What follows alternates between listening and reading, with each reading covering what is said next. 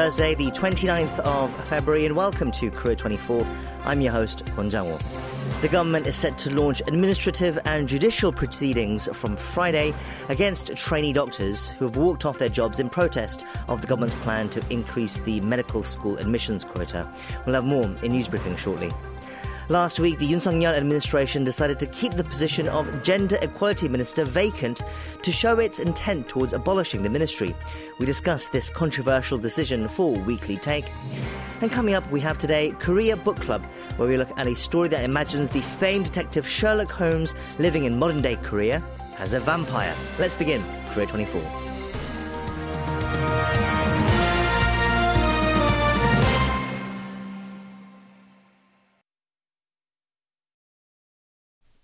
Today, Thursday, is the deadline set by the government for protesting trainee doctors to return to work. About 9,000 trainee doctors have walked up their jobs in protest of the government's plan to increase the medical school admissions quota by more than 60%. Uh, with the deadline now ending, authorities are set to take steps to follow through with their warning of dishing out legal punishment. For more on this story and our other headlines from today, I'm joined in the studio by KBS World Radio News Editor Daniel Chen. Daniel, hello. Hello there, Jungle. Let's start with the consequences the trainee doctors face for refusing to return to work by the set deadline. So, according to government officials, the health ministry plans to check up on the doctor's return until Thursday before verifying violations of the return to work order. They will launch administrative and judicial proceedings. The government is required by law to notify violators in advance the cause for the administrative action and its legal basis. So, the notice issued to the trainee doctors will likely state their violation of the Medical Services Act as reason for a license suspension. Second Vice Health Minister Park Min-soo said the government will listen to the trainee doctors' positions before deciding whether explanations for collective action in protest of med school admissions quota hike are valid. Now, while some 9,000 trainee doctors have refused to turn up to work, some have reportedly returned. A government official said that nearly 300 who walked off the job returned to work between Tuesday and Wednesday. That's right. An official said on Thursday the government's inspection of 100 major teaching hospitals showed, as of 11 a.m. Wednesday, 294 trainee doctors returned to work, 24 at a hospital in the Seoul metropolitan area, 37 at a hospital in Seoul, and 66 at a hospital in the Jeolla region. It could be higher now since those who returned to work Wednesday night are not yet tallied. The government and the top office believe the figure could rise after announcement of not returning by Thursday could lead to suspension of medical licenses and further legal action. Meanwhile, there are a series of large scale rallies expected in downtown Seoul this holiday weekend, including one involving the Korean Medical Association on Sunday. The police today announced that they would take strict measures against those who carry out any illegal activities. That's right. On Thursday, the National Police Agency held the situation review meeting chaired by Commissioner General Hee-gun. They reviewed response measures with large numbers of protests expected during the March 1st Independence Movement Day holiday weekend. The Liberty Unification Party and a conservative church group will hold and church, uh, conservative church group rather will hold rallies of two teams, 35,000 and 5,000 people in Seoul. On Sunday, the Korean Medical Association will hold the rally in protest of the med school quota hike plan with 25,000 people expected. Police will deploy some 8,000 officers and quickly take action to stop illegal activities that go beyond the scope of the right to assemble. Let's turn to our other headlines next. Foreign, Foreign Minister Cho Tae-yul and U.S. Secretary of State Anthony Blinken held talks in Washington on Wednesday to discuss the need for close coordination between the two sides, as well as among South Korea, the U.S., and Japan, in preparation for possible North Korean provocations ahead of important upcoming elections. Can you tell so, us more? So, for Korea, the April general elections, and for the U.S., it's the presidential election in November, the first bilateral in person meeting since Cho took office last month. The two sides believed to have discussed responses to the North's moves to redefine relations with South Korea and shared comments on the possibility of a summit between Pyongyang and Tokyo. Cho said the two nations are united in condemning North Korea's prov- provocative rhetoric and actions that violate UNSC resolutions, including its export of munitions and ballistic missiles to Russia. The minister stated Seoul and Washington stand together in support of Ukraine. They're united in condemning Houthi attacks and are working together to uphold navigational rights and freedoms in the Gulf of Aden. And next month, Secretary Blinken will travel to South Korea to attend a meeting for the Summit for Democracy. The foreign, minister, uh, foreign minister Cho Tae-yul said Blinken unveiled the plan during their talks at Washington on Wednesday. Blinken will attend a minister-level meeting in Seoul on March 18th to coordinate the agenda for the Summit for Democracy set for March 18th to 20th in Seoul. U.S. President Joe Biden will also participate virtually. South Korea and the U.S. will hold foreign ministers' talks for the second month in a row to discuss close coordination in North Korea policies. Meanwhile, South Korea and the US will reportedly begin talks in the near future to negotiate a new defense cost sharing deal, which will be applied from 2026. So, what do we know? So this is according to a senior official of the Seoul government on Wednesday. Talks should begin this year as the current deal expires in 2025, and the negotiation process usually takes over a year to complete. The special measures agreement is a cost-sharing agreement between the allies regarding the upkeep of some 28,500 U.S. forces Korea. In 2021, the 11th SMA concluded covering the six-year period from 2020 to 2026. It's unusual to begin talks for a new deal two years before the expiration of the current agreement, though. In other news, rival parties in South Korea on Thursday tentatively agreed on a bill aimed at redistricting before the April 10th general elections. PPP floor leader Yoon Jae-ok and DP floor leader Hong Ik-pyo reached an agreement at a meeting presided by National Assembly Speaker Kim Jin-pyo. Rival parties earlier agreed to maintain the current 10 seats in the North Jeolla Province constituency by reducing the number of proportional representation seats by 1 to 46. The two sides also tentatively agreed not to create Sokcho, Cheorwon, Hwacheon, Yanggu, Inje, and Goseong constituencies in Gangwon. That's around eight times the area of Seoul. And the Pocheon, Yeoncheon, Gapyeong constituencies in northern Gyeonggi province, which is about four times the size of Seoul. The main opposition's push to unite and divide some of the districts in Busan was rejected by the ruling bloc. Meanwhile, two Democratic Party lawmakers were indicted on Thursday on charges of being involved in a cash for votes scandal during the DP's 2021 leadership election. So, according to the Seoul Central District Prosecutor's Office, lawmakers Ho Jong-sik and Im Jong-sung were indicted without detention for allegedly violating the Political Parties Act with their role in that scandal.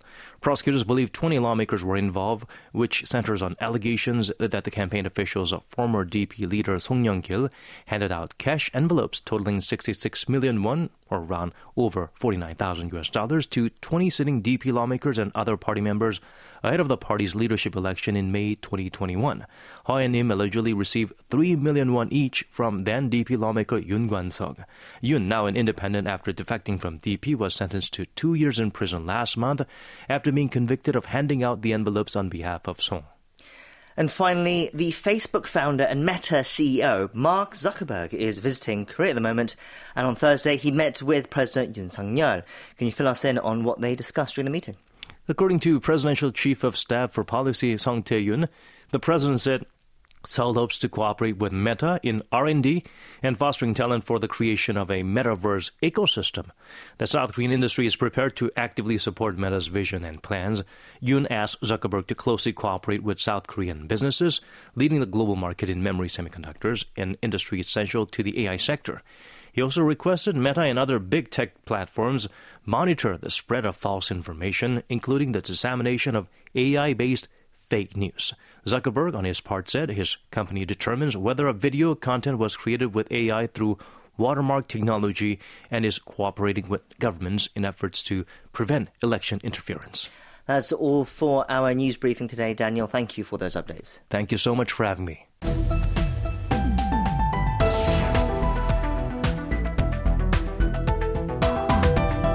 Welcome to the Korea 24 Stock and Forex Update. The benchmark Korea Composite Stock Price Index slipped 9.93 points, or 0.37% on Thursday, to close at 2,642.36. The tech heavy Kosdaq also inched down 0.43 points, or 0.05%, to close at 862.96.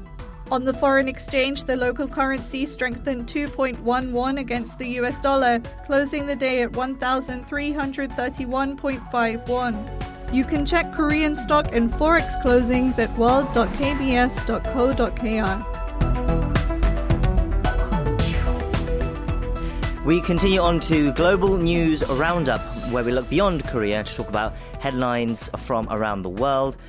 Joining us in the studio for that, it is our KBS World Radio news editor, Koo Hee-jin. Hee-jin, hello. Hello, Jang We begin once again in the Middle East. Latest tallies show that more than 30,000 people have been killed in Gaza since Israel's war with Hamas began in October.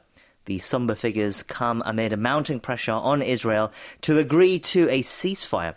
Can you update us on the latest developments? Well, BBC reports that Gaza's health ministry disclosed the bleak milestone on Thursday.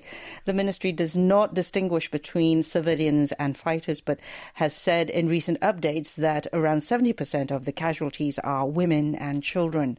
Israel is facing mounting pressure globally to reach a ceasefire agreement in the conflict as its bombings and ground campaigns have displaced the vast majority of Palestinians inside the strip and created created a dire humanitarian crisis. Israel, on the other hand, estimates around 10,000 Hamas fighters have been killed since the 7th of October when Israel declared war on the militant group. More than 1,200 people in Israel were killed during Hamas's attacks that day, and more than 250 were kidnapped and taken hostage in Gaza. Now, this also comes amid fears of further bloodshed in the southern city of Rafah that's sheltering more than a million refugees at the moment. Indeed. Israel has warned that its troops will expand military operations in Rafah if hostages are not returned by Ramadan, which is expected to begin on the 10th or 11th of March. Israel's uh, Western allies have grown increasingly concerned over its campaigns in Gaza, and this includes even its most important partner, the United States. Almost the entire population of 2.2 million in Gaza require food aid, according to the UN Food Program, uh, World Food Program program, that is. And it says one in six children under the age of two is acutely malnourished. And we've all seen horrific footage of refugees clamoring and fighting to get their hands on relief aid from airdropped packages because aid workers are barred from entering, and also because they had to pull out due to security concerns for the aid workers themselves. While he stopped short of demanding that Israel stop its attacks, uh, President Joe Biden remarked earlier this month that the Israeli Israeli troops' conduct has been over the top. Biden said earlier this week he hopes there will be a ceasefire agreement in the Hamas conflict uh, by next Monday, saying that uh, a deal was close but not done yet. However, Officials from Israel, Hamas, and Qatar have cautioned against Biden's optimism, suggesting they will uh, still have a long way to go before an agreement. Yes, well, we'll see if there are any major developments over the weekend. In the meantime, we turn next to former President Donald Trump and his numerous court hearings. And in a major development to one of those cases, the Supreme Court has said it will decide if Trump is immune from being prosecuted on charges of trying to overturn the 2020 election. What can you tell us? Well, according to the BBC and CNN, the 6 to 3 Conservative uh, majority court decided on Wednesday to hear Trump's claims that he could be shielded from criminal liability. The court expedited the case and will hear arguments uh, on the week of April 22nd, the first time the court has weighed in on such a case. The U.S. Court of Appeals panel has already rejected his argument that he enjoys presidential immunity. He then appealed appealed the case to the Supreme Court and asked that uh, to put the decision on hold. And on his Truth sh- uh, Social site, Trump, uh, Trump welcomed uh, Wednesday's decision and contended that without immunity, presidents will always be concerned and even paralyzed by the prospect of wrongful prosecution and retaliation after they leave office. Meanwhile, the Supreme Court arguments could come while Trump is on trial in New York on criminal charges of falsifying business records as part of a cover up to conceal hush money payments before the 2016 election. Now, Trump has pleaded not guilty to that uh, charge. The decision by the uh, Supreme Court will allow him to argue for sweeping presidential immunity that, if granted, could undermine a slew of legal challenges he faces, and he will also be able to push off a trial, likely for several weeks at least. Well, we'll see what impact the potential ruling has on his legal proceedings as well as the primaries leading up to the November presidential elections. Mm. But finally, yesterday we brought you news of a blaze that's ravaging Australia. Massive wildfires are sweeping across Texas in the US as well, the second largest uh, ever that the Lone Star State has seen in its history. Can you tell us more? Well, according to ABC and CNBC, the explosive growth of the fires in Texas has slowed as winds and temperatures dipped, but the massive blaze has uh, it was still untamed and threatening more death and destruction. Uh, the fire at Smokehouse Creek, north of Amarillo, is the largest of several major fires still burning in the rural uh, Panhandle section of the state. It has uh, charred 1,300 square miles, uh, which is equivalent equivalent to nearly 3,500 square kilometers, and crossed into Oklahoma. Even worse, firefighters have yet to make progress quelling it. So far, containment stands at just 3%. Authorities have not said what ignited the fires, but many attributed strong, uh, strong winds, dry grass, and unseasonably warm temperatures. An 83 year old grandmother is the only confirmed death so far, but with flames still menacing a wide area, authorities have yet to conduct a thorough search for victims or tally the numerous homes and other structures damaged or destroyed. Governor Greg Abbott issued a disaster declaration for 60 counties late Tuesday, and the declaration will ho- hopefully ensure that the fire response uh, resources are quickly deployed to the impacted areas of the Texas Panhandle. We wrap it up there for our global news roundup. Thank you, the first stories, Heejin. Thank you.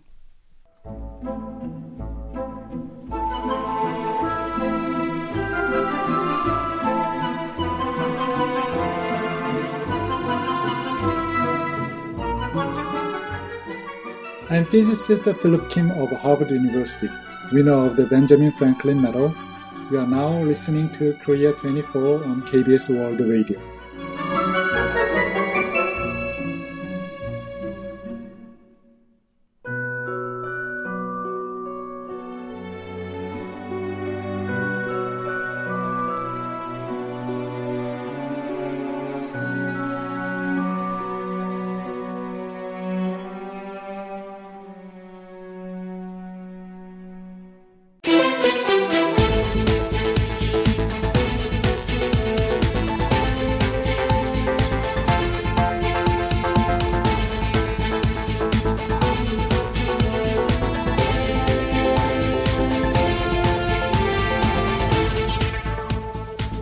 Last week, President Yoon Suk-yeol accepted the resignation of Gender Equality Minister Kim Hyun-suk.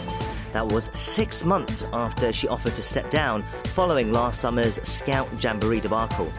Then, soon after, the presidential office announced that it would be leaving the Gender Equality Minister post vacant as a way to express President Yoon's commitment to abolish the ministry, something he has pledged since his presidential campaign two years ago. His office stressed that there are two pending bills tabled by the ruling People Power Party pertaining to the ministry's abolishment, but they're being blocked by opposition lawmakers as they hold the majority in the National Assembly. To delve into this issue for this week's weekly take, we have two guests joining us on the line today. First, we have affiliate Professor Kim Byung-ju from the Hankuk University of Foreign Studies. Professor Kim, hello. Hello. And we also have with us this week law professor Cho Hee-kyung from Hongik University as well. Professor Cho, hello to you too. Hello. Professor Kim, can we start with you? Can you explain first for our listeners, uh, from the point of view of the current administration, why they want to abolish the Ministry of Gender Equality and Family? What's the reasoning behind it?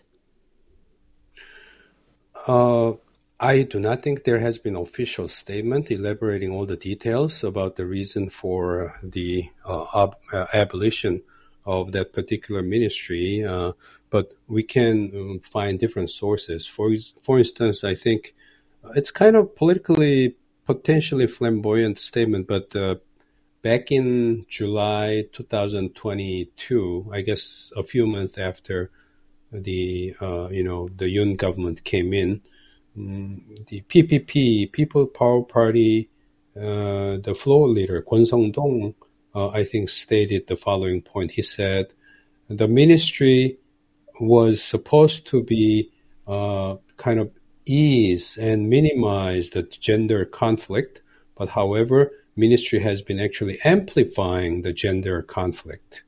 And also it has been supporting some of the uh, feminist causes.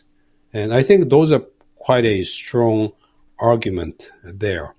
As for President Yoon, as far as I know, I may be wrong about this, but as far as I know, uh, I think what he expressed publicly was the statement that he put it on one of the online social media, where he just stated the the ministry uh, needs to be abolished. Just very one. Not it was not even a sentence; it was a clause.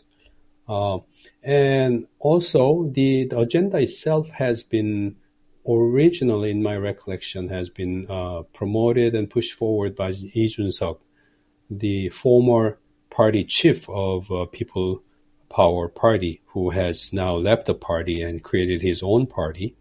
And for him, as a young politician, uh, he saw his followers among the young male voters, and uh, he uh, thought there is a political gain to be made by amplifying the cause or this idea that young male voters have in mind. Young male voters in Korea, of course, increasingly feel that uh, through the uh, you know these actions by the government and public policy, kind of like a Korean style affirmative actions, actual uh, designed to promote women's rights, actually uh, men uh, have been losing out, uh, especially young men, and they have felt disadvantage and losses. And so, uh, in that sense, Lee Jun-suk was appealing to these voters' sentiments. And so, those were, I guess, kind of dynamics behind overall uh, this you know the, the, the way this case has been uh, unfolding. And Professor Kim, do you agree with the administration's push to abolish the ministry? I do agree with it. I do agree with it for several reasons. Number one, uh, Ministry of Gender Equality, the name itself, uh, you know, the ministry that supports the interest of uh, half of the population, um, I don't think it's natural to have a ministry that's designed to promote interest of half of the population, uh, because government itself exists in order to promote the interest of everybody, the, the entire Korean people. So, uh, you know, that itself from the beginning uh, is not so natural in my own view and also women's rights and promotion for uh, you know women's rights here in Korea. In my own view, based on my experience, we have achieved considerable uh, improvement over the past several decades, and progress has been quite good. I do recognize with all sincerity, with all seriousness, this is indeed half a glass half full or half empty question. However, there is a uh, perspective. Uh, I, I, do recognize there is opposite perspective, but there, there is a perspective existing on, on my side that sees that Korea has achieved considerably in terms of promoting, uh, you know, gender equality over the past several uh, decades. And uh, lastly, the mindset of uh, government can do everything. That kind of mindset, I think, it's something that we have to kind of de- uh, part away with or leave behind in our past. Because these days, even to these days, I know Korean opinion leaders, when there's a problem, they say, we need a government ministry to address this. We need, quote unquote, control tower to address this. Uh, that's very, in my own view, I will dare to say it's a lazy thinking. That if you create a ministry, if you create a government agency, you can address problem. Uh, it's not usually. Based on my own experience of working inside the government, government does not always have these kind of solutions, especially this, this huge issue of achieving uh, gender equality, so called. Uh, ministry existing for that huge cause, it's just uh, unnatural. And it's something that the entire government has to work on in various aspects of this issue, rather than trying to keep the ministry that's called Ministry of Gender e- uh, equality. And there's a Ministry of Gender Equality and Family side of the name existing as well. But these family-related businesses uh, can be dealt with through by the Ministry of Welfare and Ministry of Education and by many different ministries. So that's why I support the cause of abolishing the ministry. Professor Cho, what's your take on the government's push to abolish the Gender Equality Ministry? So I remember the origin of uh, this push to abolish the um, Ministry of Gender Equality slightly differently. Professor Kim quote uh, sort of gave three uh, set of streams and three characters, uh, Kwon Sung-dong, Yoon Sung-yeol, and Lee Jun-seok. But I clearly remember that this was a, one of those seven character non-policy campaign promise that had Lee Jun-seok's fingerprints all over it. You know, he, he had just sort of put up uh, on his social media um, account this seven character abolish gender equality ministry. And it was a classic example of dog whistle politics that he's still practicing uh, right now in, in his breakaway new party as well. But why is the government uh, pushing for it now six months after the minister actually tendered her resignation? I think it's uh, very much related to the upcoming general election uh, in two ways. One is to try to appeal once again to uh, the voter base, uh, the conservative voter base, and especially to the young, younger male voters to whom this particular uh, campaign promise had actually appealed greatly. And secondly, I think because uh, in the last few weeks, the Conservative Party's um, nomination process has been going much better than the opposition parties, and they're actually climbing in polls in terms of approval rating by people. Uh, there's some sort of hopeful or wishful kind of projection of gaining a majority in the general election, and so they might be thinking that they will actually be able to uh, push the amendment to the legislation uh, for the the government uh, structure act so that they can actually abolish this ministry. But as to whether it's advisable, now I take on Professor Kim's point that things have improved for the female population in Korea and that he doesn't agree with having one particular ministry for a, a, certain portion or section of the population. But if that were the case, why did the president actually upgrade the Veterans Affairs Agency to the ministry level if uh, you know it is not advisable to have uh, a ministry taking care of a particular section of the population? And certainly Ministry of Gender Equality, um, the Korean name is Ministry of Women, and it seems on surface as if they are doing mostly uh, catering to the needs of women, but in fact they spend much more of their budget on uh, teenagers, uh, the elderly, and actually migrants. Um, and when you think about the fact that Veterans Affairs is actually almost exclusively male oriented, the target population, uh, where is the greater inequality? And I also don't really agree with uh, the purpose that Professor Kim described of the ministry, which is to reduce gender conflict. That's not the purpose of the uh, gender equality ministry. The ministry's purpose is to improve gender equality, not to reduce conflict. In the process of reducing equality, uh, sorry, improving equality, there may actually be an increase in conflict because of the threat that uh, the currently privileged group might feel as a result.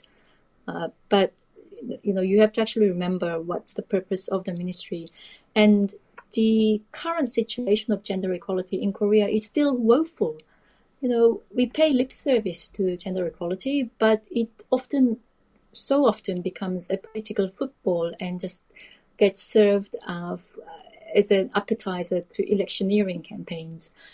You know, we still have some 30 to 40% gap between women and men's uh, wages for doing the same job. Uh, far greater uh, females end up in poverty in their uh, later years. they do four or five times more domestic work. Uh, they do far more unpaid labor, such as caring for older relatives, including their parents. Also, they typically are employed in uh, much less paying jobs uh, mm. and jobs that do not have any benefits like pension, insurance, health, uh, annual leave, etc. The lost earning and opportunity cost over their lifetime is just so uh, significant that you right. have to have uh, particular policies directed to address these problems. Professor Kim, briefly, what do you make of some of the points that Professor Cho has made there? Well, once again, I guess this is a question of uh, glass half uh, empty and half full, and uh, you know, different people can and different segment of the population can have different uh, views. I think uh, veterans affair, for example, is a uh, is an issue, set of issues that the government needs to focus on. I don't necessarily agree with the cause of creating a separate ministry and agency for veterans affairs, whatever, upgrading it and stuff like that, because I just don't believe in creating new bodies, agencies, adding more things, uh, no matter what, whatever issue it will be, uh, rather than broad general national defense, diplomacy, uh, public water safety, environment, industry, uh, finance. Other than those big uh, issues, adding specific agencies for special groups and special segment of the society itself is something that I don't support. And so, uh, therefore, if we believe we have we need a ministry for half of the population, uh, I would like to ask questions about what do we do about seniors? What about the people with physical challenges? And what about people with low income? Uh, so I really just don't think, uh, you know, maintaining, creating or maintaining a ministry or agency for specific segment of the population is a way to go here. Well, in the meantime, with the minister's post vacant, the Vice Minister, Shin Young-suk, is filling in as acting minister, and she is expected to proceed with preparations to transfer the ministry's tasks to other ministries, such as the Health and Welfare Ministry, once it's abolished. That, of course, depends on the results of the elections and whether there are enough lawmakers in the next National Assembly to support a related bill and pass it. Uh, but in the meantime, uh, Professor Cho, can the administration start actually transferring tasks to other ministries? And do you think those ministries will be able to take over these tasks properly? And also, if another ministry can take over the tasks and perhaps some of the missions of the existing ministry, will it be necessary to abolish the Gender Equality Ministry as well? So this is the problem. You know, we haven't really had a blueprint as to how the uh, the current work that's been done by the Ministry of Gender Equality is going to actually be taken over by other ministries. And it's not just one agency or one ministry that can actually take, take over all, all the tasks. And we once again go back to the reason why this particular ministry was created because it wasn't sufficient to have these bits and pieces uh, dispersed among various different ministries without a coherent policy and plan, and also uh, somebody at a ministerial level who could oversee and uh, at these things and coordinate, and also have the the nous and wherewithal and control and power to direct things. And this is the reason why uh, Gender Equality Ministry was created. But for the lifetime of the ministry, it had the smallest budget uh, within the, the government, uh, and it was never really given the the proper resources to actually be able to do the things that it needed to do. Now, uh, various ministries, including labor, health ministry, education ministry, even finance ministry, will need to be involved in uh, to actually take over the various tasks that the Gender Equality Ministry has been carrying out. But if they already start uh, dispersing these um, tasks out to other ministries, it will be technically in breach of the existing government structure law. So I don't know what, how they're going to get around that. Um, if they're going to actually act on it already. Although I doubt that they will start doing this. They will. I mean, I my guess is that they won't actually start doing anything realistic. uh, until before the general election. They will simply have to, the vice minister continue to act as acting minister and not really do uh, much at all. We only have a couple of minutes, but Professor Kim, uh, how do you think this situation uh, should be resolved? What does the administration have to do, and how does the ruling opposition parties how do they uh, try to resolve this matter as well? Because it is, after all, uh, something that needs uh, the abolishment of the ministry is something that needs to be agreed upon at the National Assembly level as well.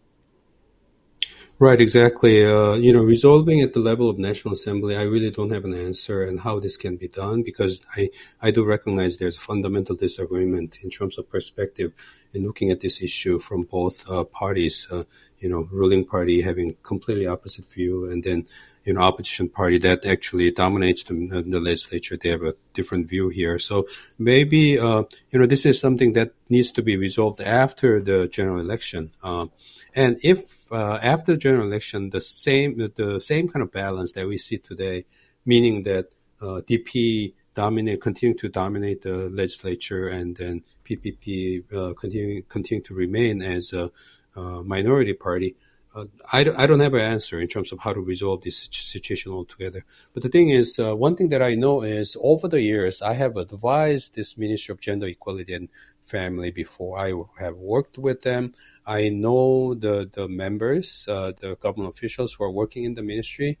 What's clear to me is that this ministry over the years have been looking for job to do, uh, work to do, and uh, uh so. Uh, one way or another, uh, I just hope that lawmakers, along with the government officials of the current Yoon administration, as they do, recognize that you know when there's a ministry that continue to look for jobs to do, tasks to do, to do to justify its existence, uh, action needs to be taken. And I just certainly hope that lawmakers on the, the other side, the, the opposition party, Democratic Party, if they remain in power after the general election, uh, they recognize this fact and then promote the cause of efficiency for the cause of the people. And Professor Cho, how do you think this situation will play out looking at the elections and beyond? Well, it will depend very much on the result of the election, whether the opposition party uh, wins majority or whether the ruling party wins majority, or whether neither, if um, neither party actually wins majority, that will be an interesting situation.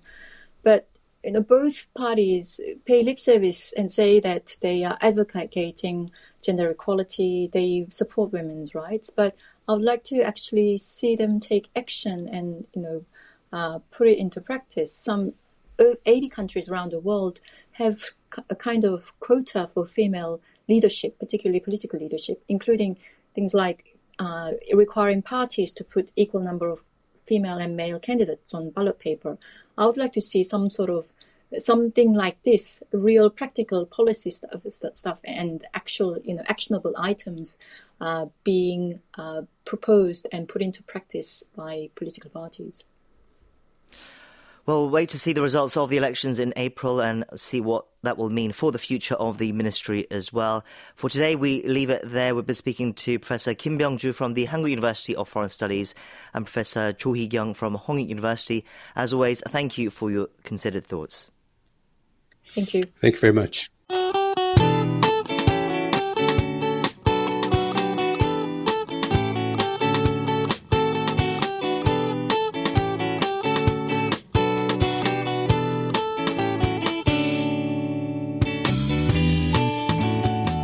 It's time now for Korea Book Club, our weekly segment where we delve into the world of Korean literature and books through works in translation and beyond. This week it is our special monthly edition of the club where we introduce more recent bestsellers or notable works in Korea that have not yet been translated to get a better sense of the local literary scene today. And for that we have a new contributor joining our show. I'm delighted to welcome book reviewer Colin Marshall to the show. Colin, hello and welcome. It's uh, great to have you with us. Thank you very much. I'm, I'm glad to be here.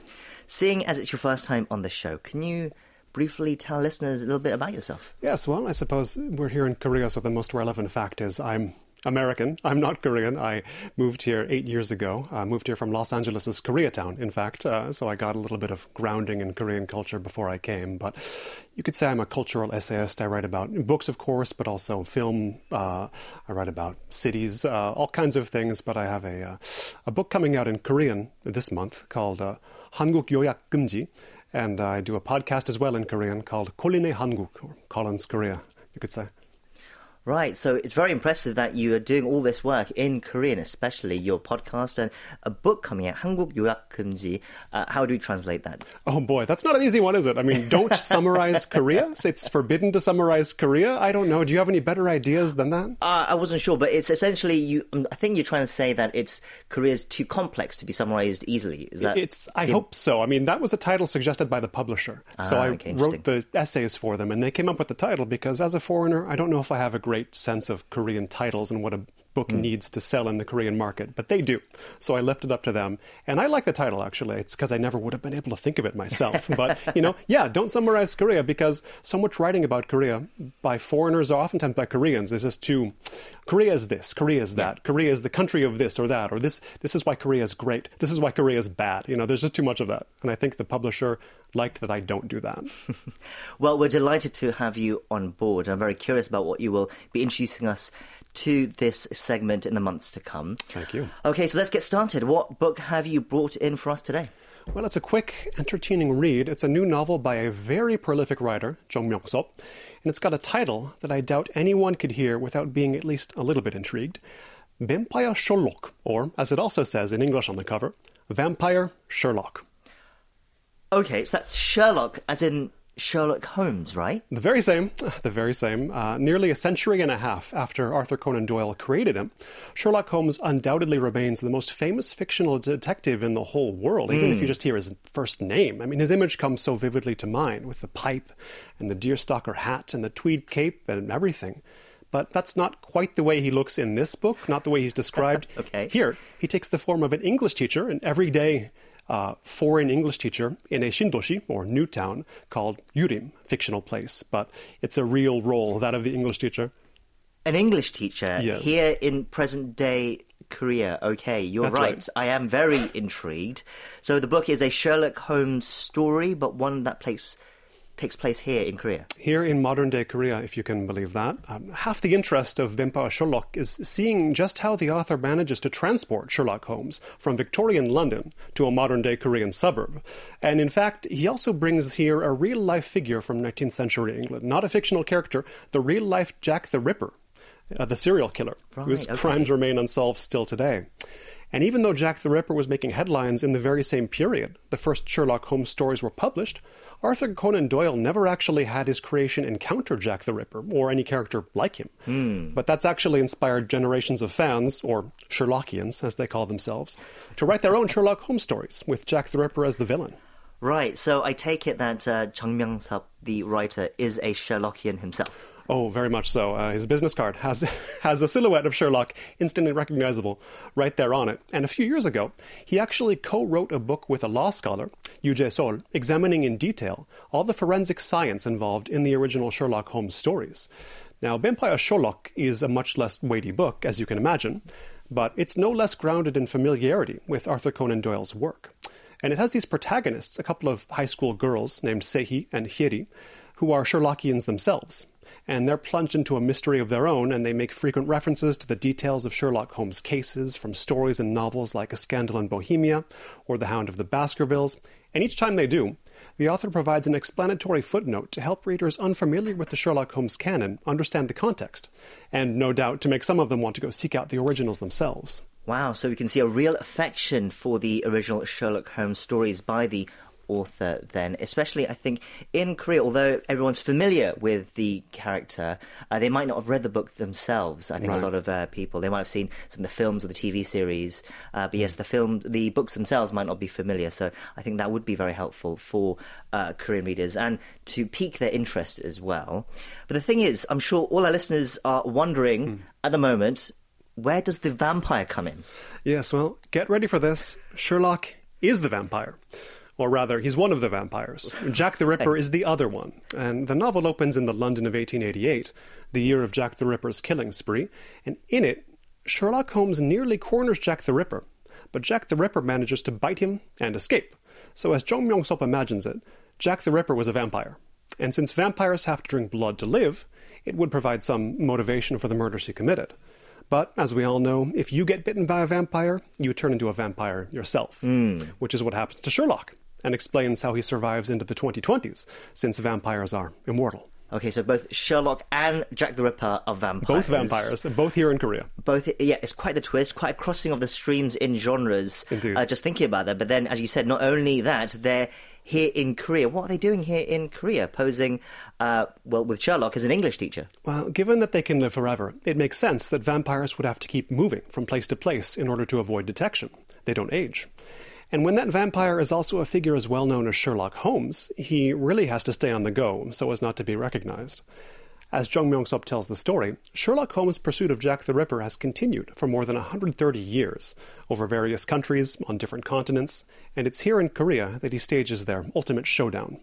Okay, and my questions keep coming. So, Jack the Ripper has been living in Korea too. You could say he's been hiding in plain sight. In, in Vampire Sherlock, he runs one of those essential institutions of modern Korean life, or at least essential to my own modern Korean life, a coffee shop. And he gets involved in a rivalry with another cafe called Moonchild, which is known as the best in Yurim, this Shindoshi, where everything takes place. And he sends his girlfriend to a roasting class held there in order to learn its secrets.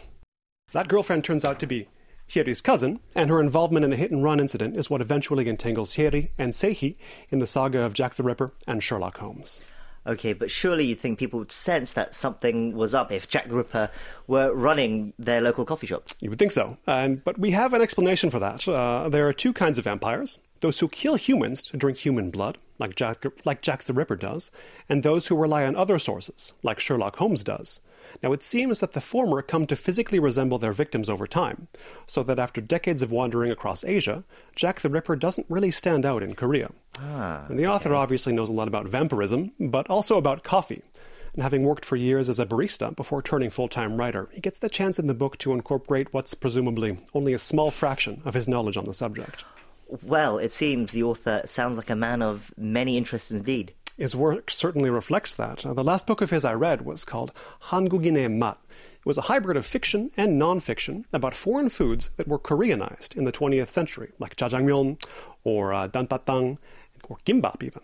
But he writes or contributes to several books each year, and those of us who write professionally, as I do, have to envy his sheer productivity, to say nothing of his imagination. He's published in a host of different genres, uh, from mystery to historical fiction to zombie apocalypse to books for young readers. The list goes on and on.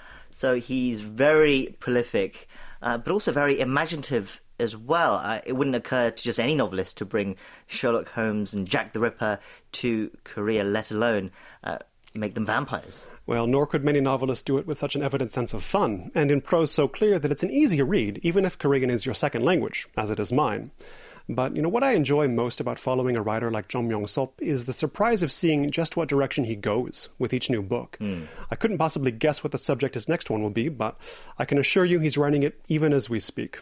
It, it almost sounds like it could be a sort of a fan fiction novel for Sherlock Holmes, but I perhaps so. of a higher caliber considering the reputation of the writer. Professional fan fiction, perhaps, and at the very end he teases, I don't want to give too much away, but he teases there may be a sequel to Vampire Sherlock, and it may involve werewolves.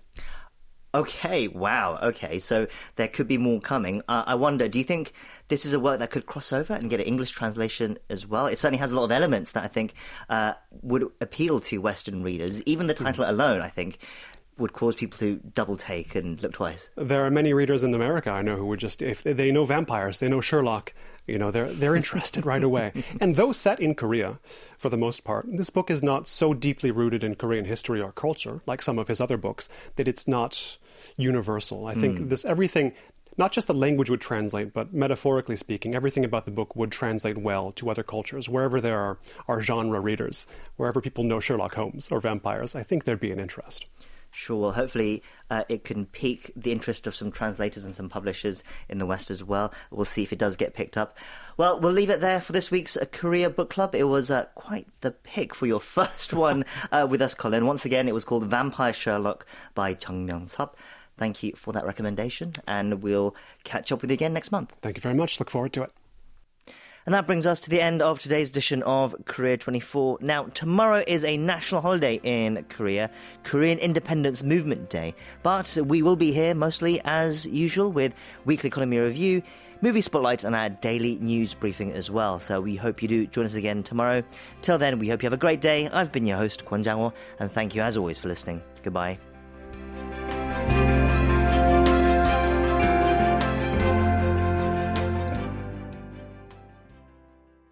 KBS World Radio.